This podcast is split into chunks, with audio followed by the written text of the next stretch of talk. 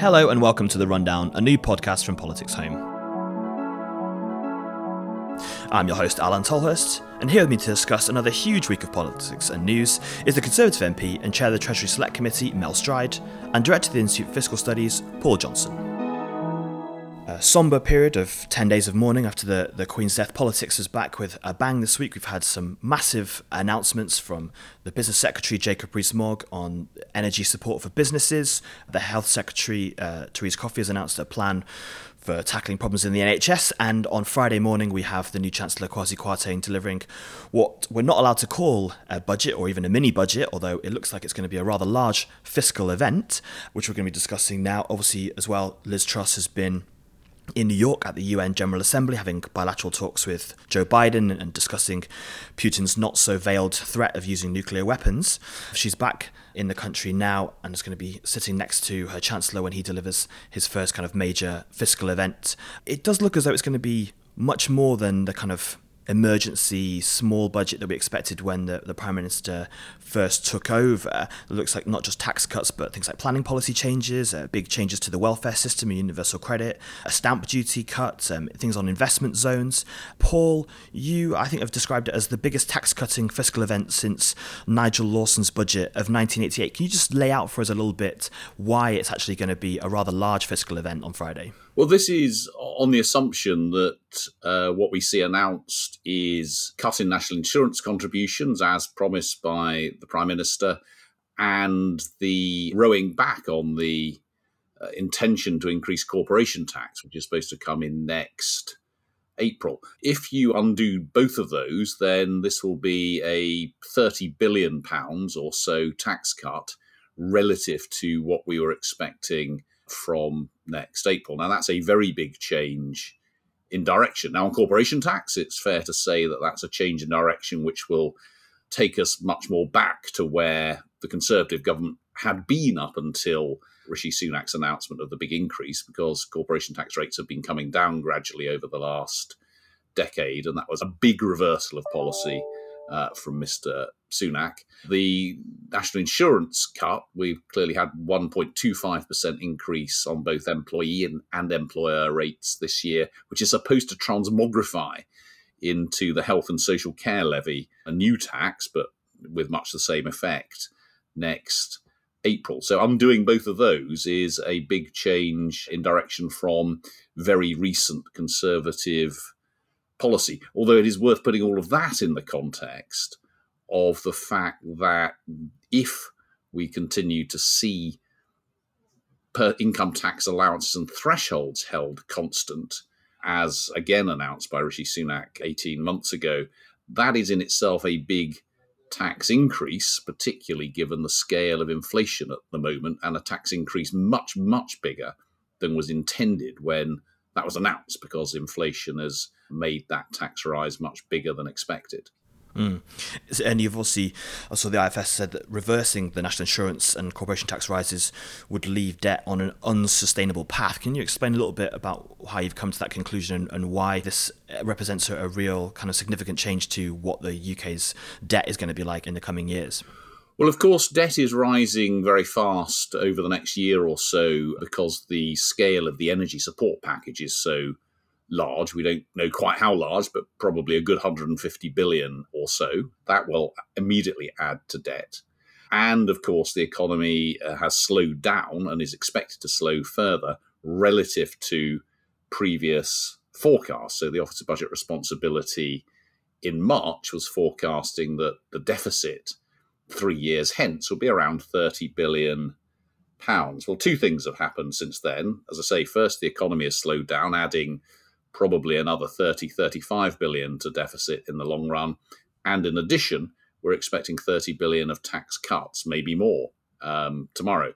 Put all of that together, uh, then we can expect the deficit, and this is after the energy package is presumably um, gone, to be around 100 billion in three or four years' time. Now, if it is around that level, uh, that is enough that debt as a fraction of national income would be on a, a on an ever upward path. Now, it's important to be clear. There's an enormous amount of uncertainty about these kinds of things, but we believe that had the OBR been asked to make a forecast associated with this fiscal event.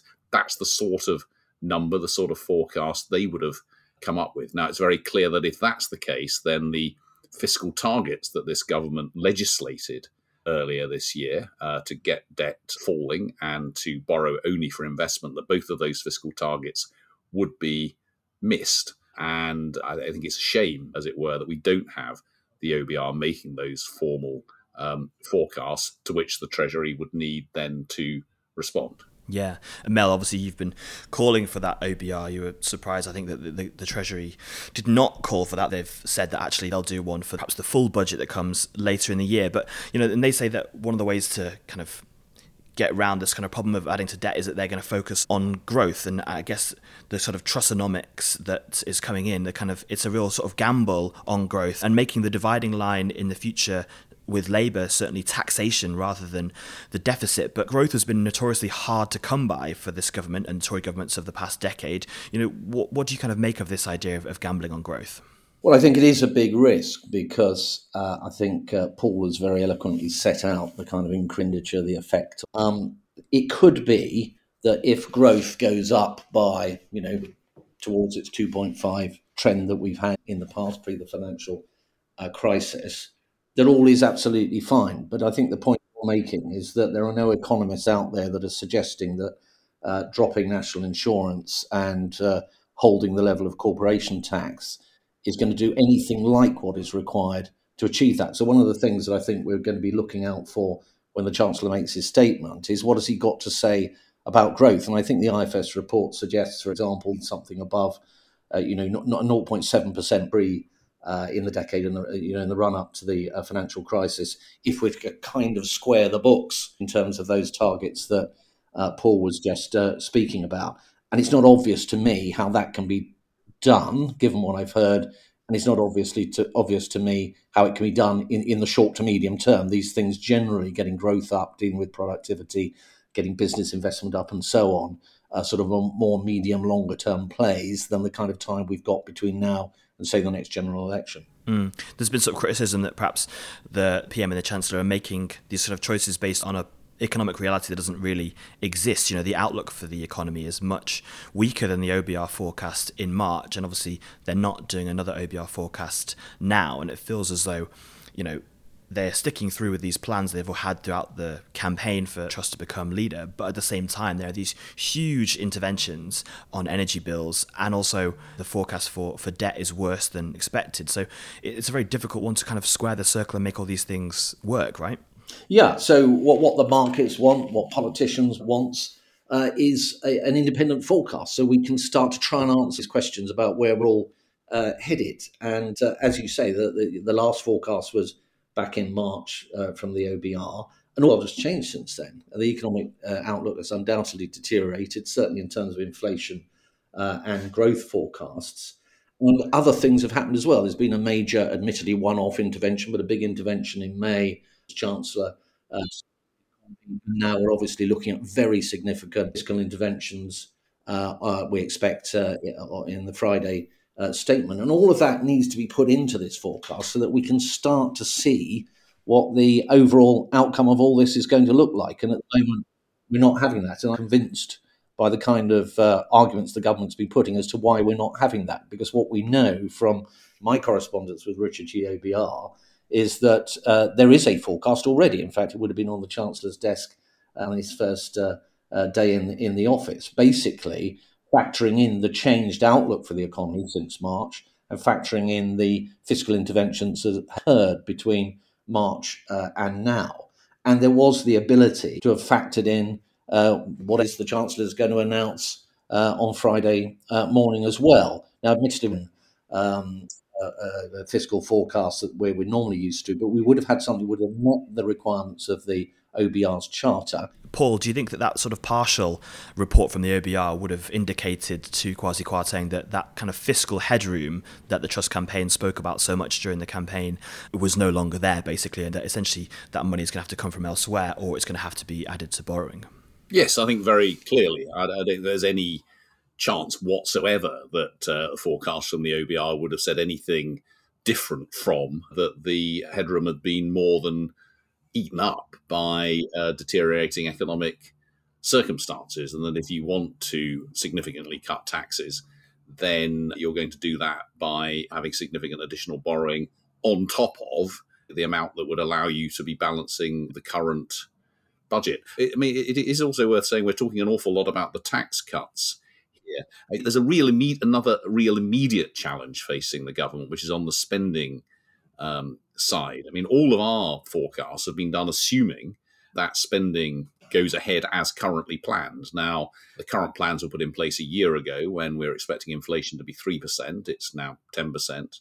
And just to keep to those real term spending levels, you'd need another round about 20 billion pounds a year of spending. There's clearly huge pressures in the NHS, there's pressures in the justice system, there's pressures in the school uh, and further education system, and so on. And of course, the Prime Minister has committed to increasing defence spending really quite significantly. So, my guess is that in the next couple of years, we're going to see spending increase as well. Um, and that then puts further pressure on the public finances, which we've not even accounted for in the forecast that we've been making recently. Yeah, absolutely. And one of the reasons why the previous Conservative administration had been putting up taxes over the past few years was because of the demands on spending from the pandemic and then from, from departments after that. And it does feel as though, Mel, we're a little bit of a point where I suppose this government has to decide is it still going to be a high spending administration or, if it's a low tax one are we going to see perhaps cuts to some of those public services to try and to square the kind of the, the finances off? What are your kind of thoughts on that? Well there are rumours of another spending review coming up and it may or may not be that the chancellor has something to say about that but certainly if the growth doesn't appear it will become increasingly difficult to balance all these various moving parts and then it would put greater pressure i think on either backing off on the policies and the tax cuts or beginning to cut expenditure in a way that you wouldn't otherwise have to. But I would just add to Paul's very good point about the additional cost of potentially you know maintaining departmental expenditure uh, in real terms. You've also got a commitment to defence, which admittedly is, is at 3% of GDP, but is, is further out towards the end of the decade. But one has to ask what's the profiling of that and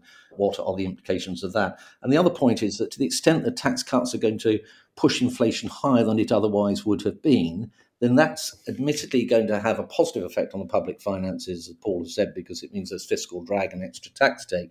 But it'll have a negative consequence in terms of the costs of servicing our ever increasing debt and also the costs of state pensions uh, as well. And of course, interest rates will have to rise to further than they would otherwise have done if inflation's taking off because of tax cuts. And that has cost implications for the national debt servicing too. So there are many moving parts here. But we get back to the original point. It would be useful to have an independent forecast so we can start to pore over what this might mean in total. Yeah, absolutely. Just after we finish recording this, we'll find out from the Bank of England what they're going to do in terms of interest rates. Earlier uh, today, um, Sir John Gieve, the former deputy governor, said that the bank and the government are sort of pulling in different directions. You know, the bank are trying to sort of slow down the economy and reduce inflation, while the government perhaps risks fueling inflation with the, the rise in borrowing.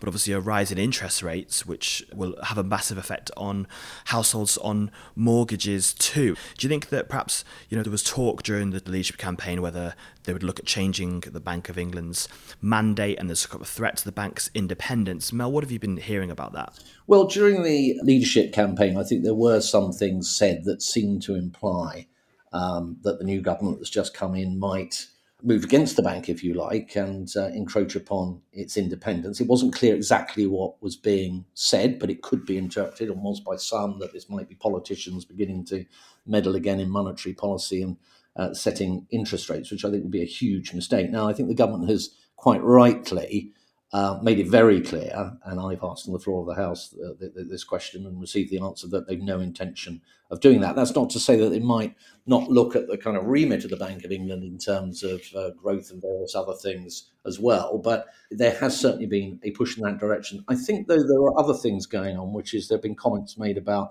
uh, the financial sector regulators, the FCA, the PRA, and the um, Payment Services uh, Regulator, whether they should all be amalgamated. There have been comments made about the OBR. There were comments made last night on on Newsnight, for example, about uh, the accuracy or otherwise of OBR forecasts, and by extension, one assumes you know the question: Are they fit for purpose or not? So it seems to me there's a lot of oh, sorry, and the permanent secretary, of course, at the Treasury has been uh, shown the door in very short order. So one senses that there's a lot of questioning of the institutions, of the architecture that sits around our economic future. And I, I, I think that's something that the committee in particular will be very live to, and I think is an area of potential danger. Yeah, Truss has spoken a lot about kind of getting rid of the Treasury orthodoxy, and the physical uh, uh, dimension of that obviously was the sacking of Tom Scholar. Uh, Paul, I just wondered what you thought about the relationship between the government and the, the Bank of England, and what the impact will be if we do get sort of another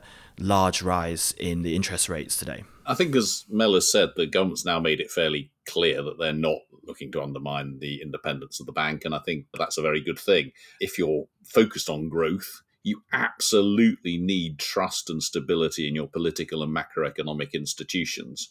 Uh, and the sacking of permanent secretary of the Treasury and some of these suggestions about undermining independent institutions really don't help in that context. That doesn't mean you can't ever make change, but after a a summer of um, uncertainty and instability, I think it would be useful to have a period of stability. Now, more broadly, the role of the bank, of course, is to get inflation under control. Um, they've raised interest rates gradually over the last several months, and they're going to raise them further. And I suspect they will raise them more than they otherwise would have done over the next several months because the government is following a much looser fiscal policy than they were previously. Now, that's not necessarily uh, a bad thing. I mean, there are times when tight monetary and loose fiscal policy are appropriate. And indeed, there might have been a case for a tighter monetary and looser fiscal policy back through some of the 2010s. But the impact of these are clearly quite different. You've already said that higher interest rates are clearly going to impact on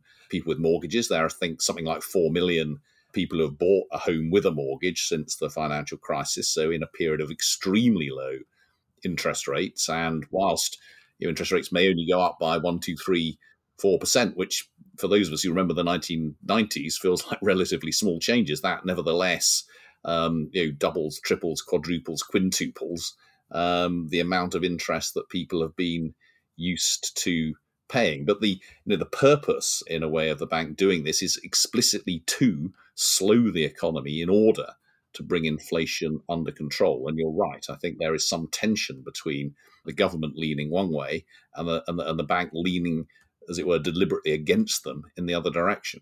Yeah, absolutely. And you know, uh, we've not even talked a really great deal about inflation and the kind of impact that's kind of been having in a lot of the stuff that we sort of talk about. And another thing in terms of the costings, it seems remarkable to me that you know we had obviously the the announcement from the government just before the announcement of the Queen's death about the household energy bills package, and then on Wednesday this week we had the announcement about the, how the business packages worked. We don't actually have a costing for that yet. We're expecting to get one from the Treasury in Kwasi Kwarteng's statement on Friday. But it does seem remarkable that this could potentially be the largest sort of fiscal intervention in like peacetime, and we still don't really have any understanding of how much it's going to cost. I think. Yeah, if I may come in on that, I, I think some of that is to be expected because there's just huge uncertainty out, both in terms of where the gas price is going, which has rocketed up and down a bit like a yo-yo in recent times, and also what where gas consumption is going to be, you know, how consumers adjust and what the weather is going to be like over the winter. But you can, in forecasts, and indeed the forecasters do, provide different different scenarios. So one of the interesting things to look at will be what are the implications of uh, you know the different possible assumptions and how they play out. But once again, we'd need uh, an independent forecast to really get an independent view of that. Mm, yeah, um, and Paul, what did you, what did you kind of make of the idea that these two huge announcements came, but with no kind of price tag attached to them at the time? No, I think it's really surprising. I mean, it, it is clear that the, the, the Treasury and BEIS have been working on, on on this package for some considerable period of time, and that there is some analysis and sense of cost underlying them. So I think it's a shame that they weren't put in the public domain at the moment at which these things were announced. I hope that tomorrow we get some serious detail about them, including detail about the uncertainty, because of course it is uncertain how much they're they'll cost, but it's uh, certainly well within the capacity of uh, government to say, well, we think the uncertainty lies within these bounds under these circumstances, with gas prices doing this set of things. Uh, then we expect the price to be around about this. Uh, under different circumstances, it might be around about that with a central estimate. So these are uncertain, But actually, when you've got uncertainty, it's even more important that we have clarity and transparency about what the scale of that uncertainty is and what the underlying calculations are. So I, I, really hope that we don't just actually get a number in a speech tomorrow which says, and we think the number is 110 billion or whatever it is, but we actually get a proper document which sets out the calculations in a very clear and transparent manner. Yeah, obviously, in lieu of an OBR report, we are hoping to get some more detailed stuff from the Treasury themselves. I suppose partly the reason that a lot of the stuff is uncertain is that you know the government's having to work at an extremely accelerated pace to come up with a system, especially the one for business, that wasn't any mechanism in place for price capping for non-domestic energy, and it looks as though they're trying to get it through as sort of quickly as possible. From a sort of political standpoint, Mel, you know, this is kind of a massive moment for, for Truss. It's an, it's an incredibly difficult in tray that she's stepped into as Prime Minister. It's no secret that you, know you supported uh, Rishi Sunak in the in the contest, but I wondered what you kind of made of, of Truss over this period, and whether you think that actually, you know. if she pulls off this gamble, if she kind of gets these big announcements right and has a good conference, that actually it kind of will stand her in good stead through the winter into next year as well. Well, I mean, where I stand on Liz Truss as Prime Minister is totally and utterly supportive. I mean, from, as a Conservative member of Parliament. I want to win the next general election. That means the party needs to unite. Uh, and we need to get a lot of these big decisions that we're discussing here and around the NHS and around immigration and other issues right uh, in time. And it's going to be very tough. But getting back to the discussion that we're having at the moment, I think that what the government mustn't do is make the new orthodoxy, if you like, in the economy one around avoiding scrutiny, not being transparent, knocking a lot of our institutions. Um, we need to row back from that pretty quickly. So, as Paul is saying, I'm hoping tomorrow that in the absence of an OBR forecast, there will at least be something that Treasury comes forward by way of forecasts. And the only other thing I would say about the OBR forecast is you're right, things have had to move very quickly. But the headlines we we know we the government will have known for some time. Major intervention fiscally, it's going to cost quite a lot depending on the gas price. The OBR will be able to have unwound the tax uh, changes relatively quickly and easily because they will have factored them in in the beginning and unwinding them is not a massively complicated exercise. So something useful could have been produced. Uh, and let's see what the government can uh, in lieu of. And Paul, just this new orthodoxy, we talked at the start about growth, just to kind of to end on, what do you think the government is able to do in terms of growth? And is there anything that you've seen from the plans from government or things in sort of the macroeconomic situation that you think that growth will be able to kind of be accelerated to help square this circle and stop the government from perhaps breaking its fiscal rules as we go forward? Well, it, governments are able to um, impact on, on, growth. We often think that governments are somewhat impotent, but they're really not. But over the long run is when they can impact on growth. So if we get reforms to the planning system, increases in infrastructure investment, uh, reforms to education, reforms to the tax system, high quality trade deals, including something that gives us close and easy trade links with the European um, Union, and all, and all of those sorts of things, then in the long run, government really can have a serious effect um, on growth. So I'm hoping that the statement tomorrow tells us uh, more about some of those plans. And I believe that the statement is being badged as a plan for growth. I mean, government governments often have a plan for growth. I think you know, governments of the past have been littered with plans for growth, growth plans, etc., etc., and it doesn't seem as though we've had much of it in the past decade or past two decades, I suppose. Well, partly that's because you do need to be willing to take unpopular decisions. So, uh, take for example planning reform. There was a significant you know, bill that, that, was going through Parliament, which was withdrawn um, after the loss of a by-election. And part of the issue here, I mean, and it's a serious one, is that people often vote against growth because they would prefer not to have additional houses or additional roads or be members of the European Union or what have you for other reasons which are not associated with economics and growth. So people do make these decisions, and I think we have to be very clear that there are often trade-offs here. But if this Truss is is genuine about her willingness to make unpopular decisions, then I think there is some cause for optimism here because it requires a bravery and unpopular decisions to give us growth. And actually, without it, we're going to continue in a world in which people's incomes are struggling and in which we're stuck in a in, a, a long long period of economic stagnation which which matters for people's well-being. It matters for people's health. It matters for the amount of money we've got to spend on public services. It matters for how well we're doing relative to our um, our competitors, and and it matters for politics as well, actually, because a discontented population from an economic point of view makes for a discontented population from a political point of view as well. Yeah, absolutely. And I think some of the criticism of, of, Boris Johnson and his administration was that he was not willing to be unpopular and often would sort of vacillate between policies.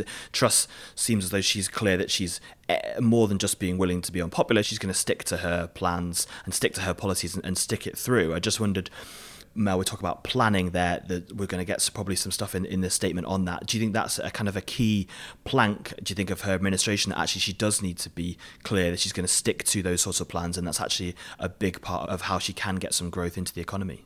If she's going to get growth up to the levels that have been talked about, so back to trend growth about two and a half percent, she's going to have to be pretty radical pretty quickly. Now, planning will be central uh, to that. We'll have to see what's said. It's interesting that the early evidence actually is that I think Liz Truss has been fairly brave thus far. It's very early days. So we've seen the approach to fracking, for example. We've seen the approach to, well, the apparent approach to bankers' bonuses. Uh, she's looking at the tax system in a rather different way to her predecessors. So she says that she's less concerned about uh, distribution, the distributional effects of tax changes, and more about how they play into growth.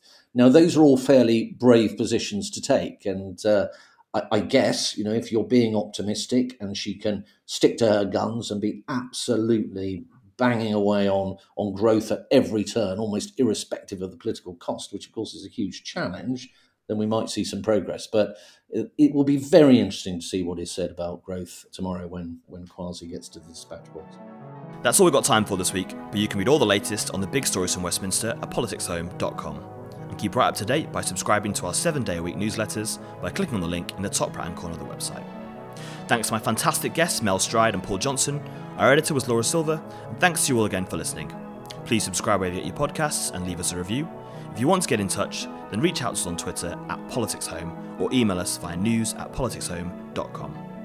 But for now, have a great weekend and be sure to listen again next week when we'll have a special live podcast from the Labour Party conference in Liverpool. But for now, I've been Alain Tolhurst, and this has been The Rundown.